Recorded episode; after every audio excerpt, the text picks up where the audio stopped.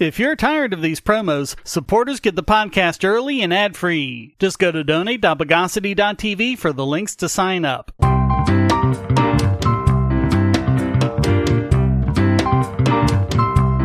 Welcome to the Bogosity Podcast, the week of 19 September 2021. The podcast that's favorite color is clear.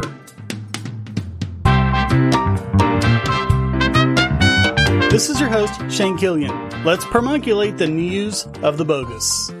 One of the lawyers behind the fraudulent Russiagate story is Michael Sussmann, and he's just received an indictment from a federal grand jury for lying to the FBI. The question is not about what he did, we know what he did, it's about who he was working for when he did it. Investigators claim Sussmann was working for the Clinton campaign when he reported his suspicions to the FBI in September of 2016, which he denies. Currently, Sussmann is with Perkins Coie, who worked for Hillary's 2016 campaign. Sussmann himself worked with the Clinton campaign and has also worked with the DNC in the past. In particular, the completely baseless claim that Trump was using a secret server to communicate with a Russian bank was promoted by Hillary Clinton, and pseudo news outlets like Slate unthinkingly reported this bald assertion as fact. Prosecutors allege he was representing the Clinton campaign while posing as a tech industry professional. For background, I'm linking to Robert Graham's blog post of November 1, 2016, where he completely debunks the secret server claim.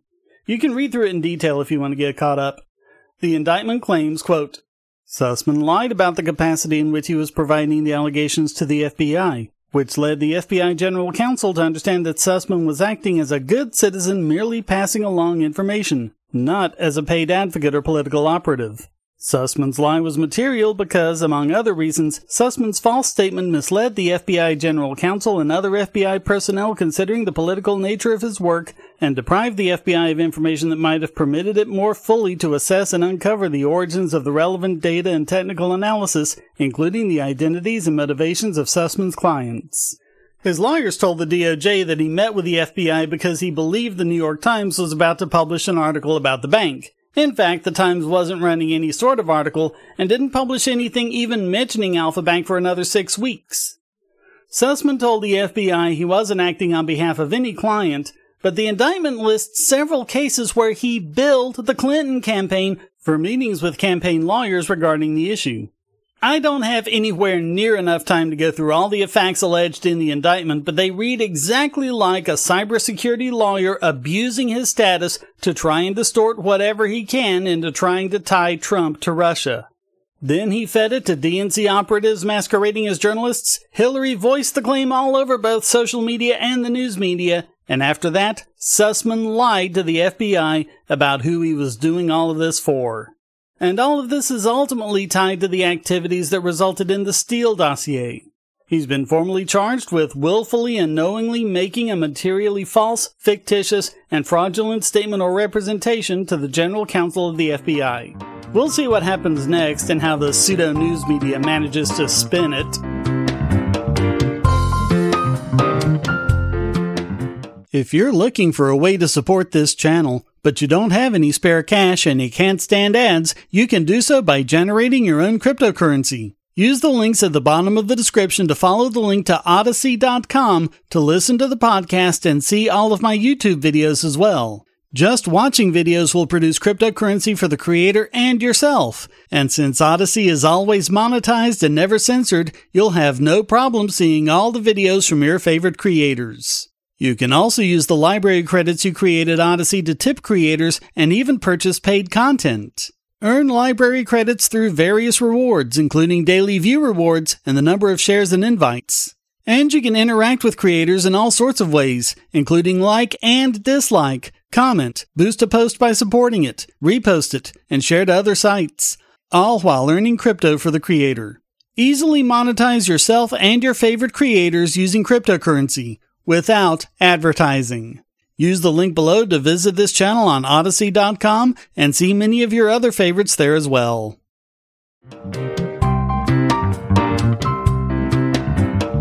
Orin Kerr, computer crime lawyer at UC Berkeley and Fourth Amendment advocate, asked a very good question on Twitter. Quote, Question for tech people related to geofence warrants served on Google.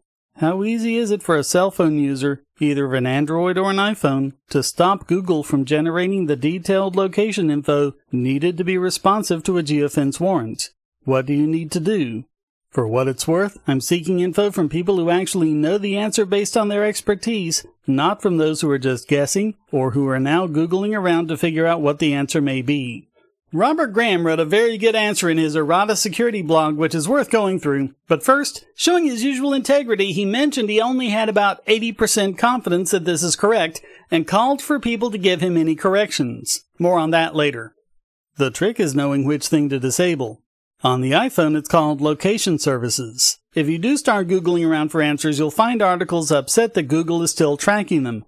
That's because they disabled location history and not location. This left location services and web and app activity still tracking them. Disabling location on the phone disables all these things.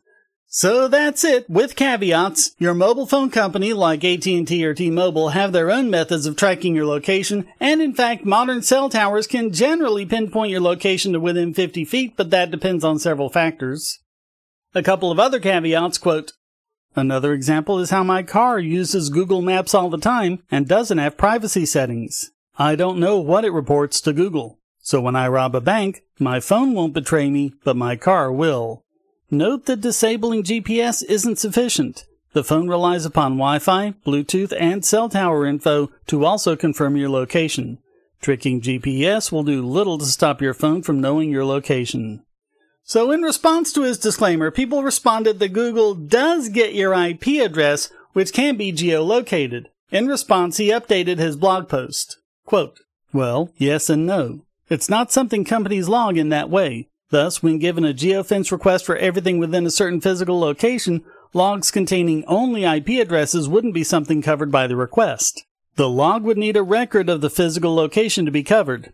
Moreover, geolocation by IP address is incredibly inaccurate, often telling you only what city or neighborhood where the IP address is located. I can verify that. In my experience, geolocation does good to get within a two hour drive of where I currently am. Right now, even though I live in Stanley, North Carolina, according to whatismyipaddress.com, the IP address located me in Lenoir, which is over an hour from here. IPv6 did a little better. It found me in Lincolnton, half an hour away. Whatismyip.com did even worse. It had me in Seattle, Washington. Quote, even if Google logged a record of the best guess about location, I'm still not sure whether it would be an appropriate response to a geofence request. In any event, this wouldn't apply to mobile IP addresses. In America, consumer mobile phones don't have public IP addresses, but share the same pool of private addresses. Thus, the IP address from a mobile phone is meaningless for location purposes.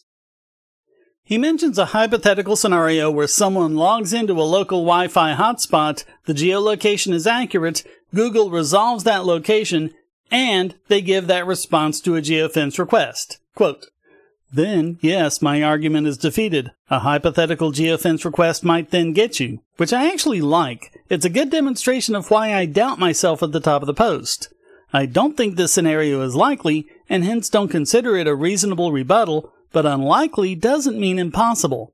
I'm still pretty confident that a one-click disabling location is all you need to defeat geofence warrants given to Google. So there never are guarantees, but disabling location will stop Google from responding to a geofence request, even though there might be other ways to track your location.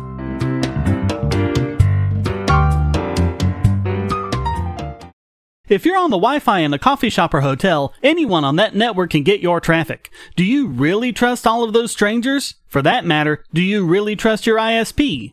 A VPN can protect you from prying eyes, disguise your location, and even foil government censors. It's essential in this day and age. So go to vpn.bogosity.tv and you'll be taken to BoxPN. Starting at just $2.99 a month, you can get unlimited high-speed connections to VPN servers all over the world, and they don't log connections, so your privacy is assured. Traveling abroad, just VPN home, and don't worry about what those other governments are doing. Back at home, stop your ISP from traffic shaping and messing with the quality internet access you're paying good money for. You can connect from multiple machines at once, including your smartphone or tablet, and it supports all the secure standards, including OpenVPN and SSTP. Bypass censors and surveillance with your own secure VPN connection. Go to vpn.bogosity.tv. We've talked for years about bogus DMCA takedown requests and how they can be used as backdoor censorship. As awareness of this increases, it stands to reason the political crazies and moral busybodies would find other bogus ways of denying someone's access to the global conversation of bits. That's what the adult site Rule34.xxx found out when they got delisted from Google, but whoever's behind it didn't go the DMCA route. Rule 34 is a site with pornographic images of artistic drawings, no actual pictures of people. It's especially associated with hentai and fan art.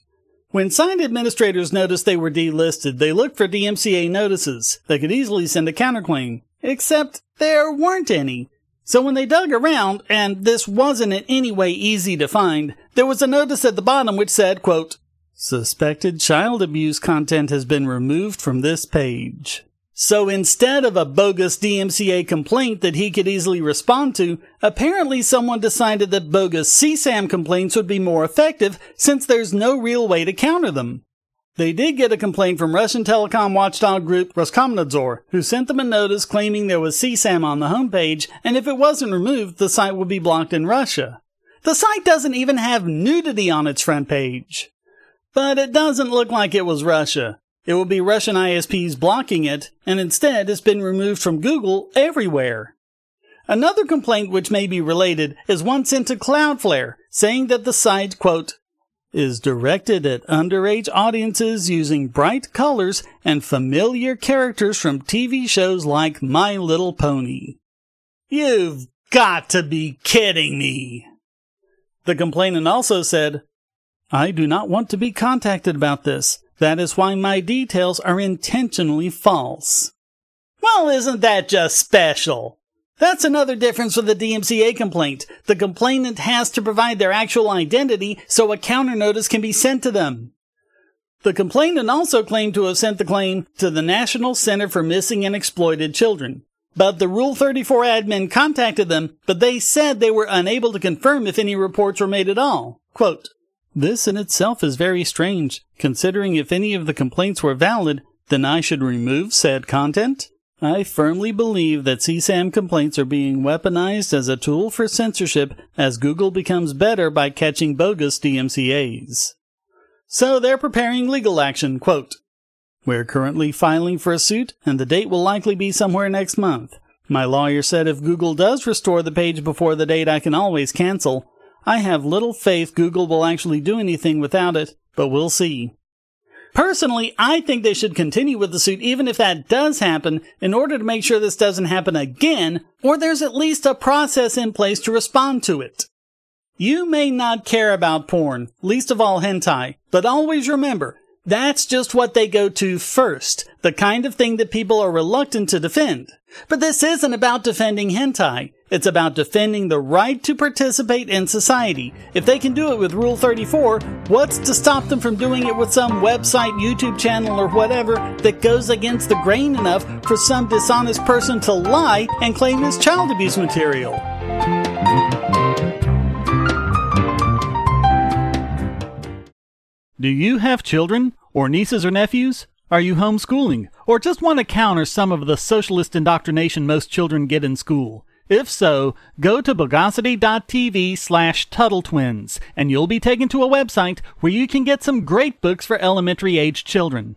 The Tuttle Twins books are books about liberty and free market economics that include children's versions of Bastiat's The Law, Leonard Read's I Pencil, and Hayek's The Road to Serfdom, as well as books about the Federal Reserve and how regulations protect business cronies. They'll learn about the harm caused by eminent domain, or regulations passed in the name of safety, and fundamental concepts of liberty. And as you can see from the sample pages on the website, they're all easy to read and nicely illustrated. They're just $9.99 a piece, or get a special discount as well as free bonuses when you purchase all five. You can even buy in bulk to donate to schools and local libraries. So get the Tuttle Twins books at bogosity.tv slash Tuttle Twins.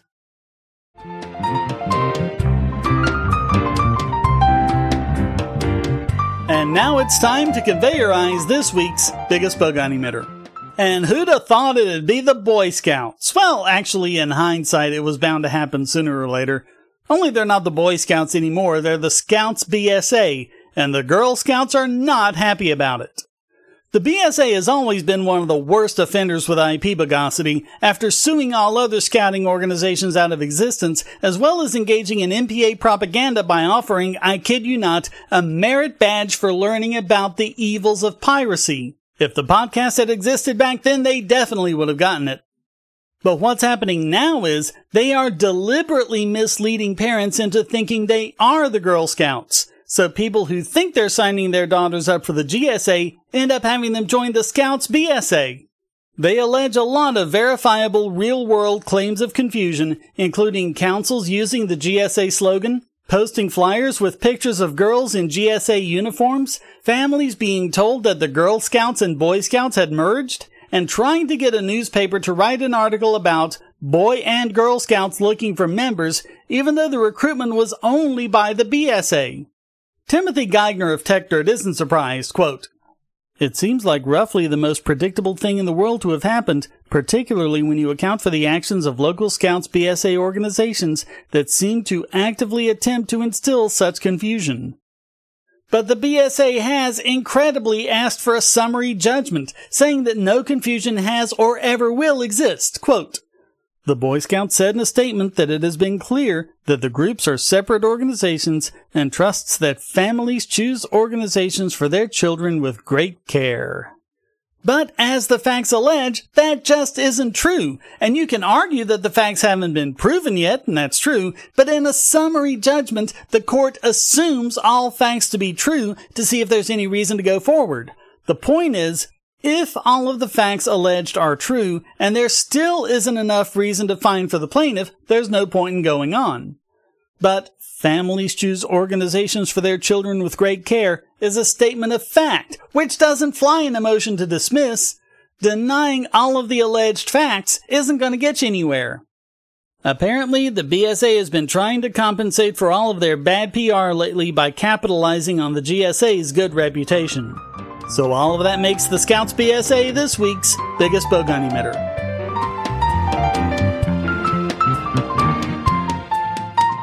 I want to tell you about the eyeglasses I've been wearing for years. As people can see on my videos, I have a very strong prescription, which makes glasses more expensive, especially when I need computer glasses, reading glasses, prescription sunglasses, and most expensively, progressive lenses for general everyday wear. To save money while still getting quality glasses, I get them from Firmoo. In fact, I just got a pair of progressives with high index aspherical lenses and a nice pair of frames my wife loves for just over a hundred dollars. It would have been five hundred to get them through my eye doctor. Not only do they look good, the glasses are durable. I've worn many pairs for several years without problems. All orders come with a 30 day return policy, a 3 month warranty, and one on one customer service.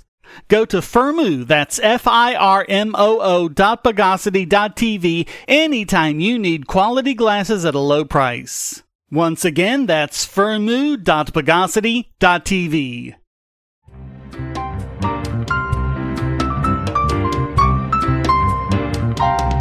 And now let's iconify this week's Idiot Extraordinaire. So we've been covering the Backpage trial off and on over the last couple of years, more off than on since there hasn't been much to report. We've talked about how they were drummed off the internet because of bogus allegations of sex trafficking, which led to the passage of the even more bogus Sesta Fosta, which, if anything, has been hampering law enforcement investigations and has made it more difficult for sex workers to find clients in a safe way. A bit over a week ago, the Backpage trial got started, and a few days ago, the judge declared a mistrial. There were always serious questions about this trial, especially considering the Backpage complied with all law enforcement requests regarding sex trafficking allegations. Federal prosecutors even came out and said they failed to find any evidence whatsoever of juvenile prostitution. There are also serious First Amendment issues. U.S. District Judge Susan Brnovich had told prosecutors they could bring in evidence showing people were trafficked via the site, but they shouldn't be calling any undue attention to something they haven't actually shown any evidence of, and in fact haven't even charged them with. They're charged with facilitating prostitution and money laundering. It goes back to something we've covered over and over again with evidence in criminal trials. The probative value has to outweigh the prejudicial effects. She made her instructions clear to the prosecutors and they ignored her, making numerous statements in opening statements and by witnesses with regards to child sex trafficking, which the defendants aren't even charged with. The judge said that the prosecutors had abused the leeway she'd given them, and that, quote, is something I can't overlook and will not overlook. If only she were the judge in the Ross Ulbricht case, am I right? So all of that makes the DOJ this week's Idiot extraordinaire.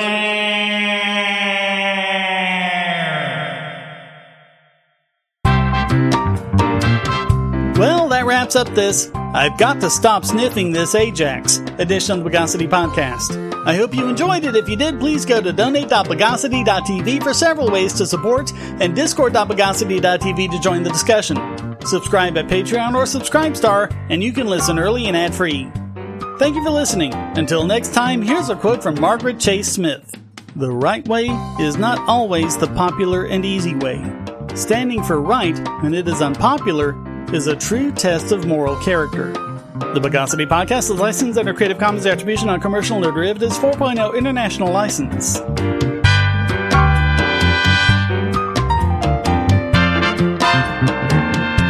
Bogosity.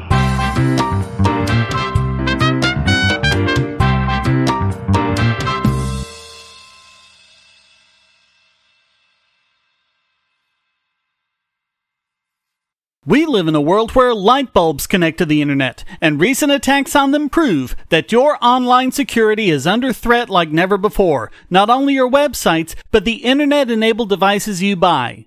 And the biggest problem is weak passwords. That's why you need LastPass. LastPass allows you to randomly generate strong, unique passwords on the web and on your internet enabled devices, all protected by one master password. LastPass sets up in minutes and gives you secure automatic logins throughout the web, synchronizing across all your browsers, all your computers, and even your mobile devices, at home, at work, or on the road. It even securely stores sensitive form data, including credit card numbers, backup sensitive documents, software licenses, Wi-Fi logins, and more. And with LastPass Premium, you can get these benefits on other applications, manage passwords for your entire family, and also get priority customer support. Sign up at password.bogosity.tv for a free month of LastPass Premium. Log in securely everywhere using the last password you'll ever have to remember. Go to password.bogosity.tv and get LastPass now.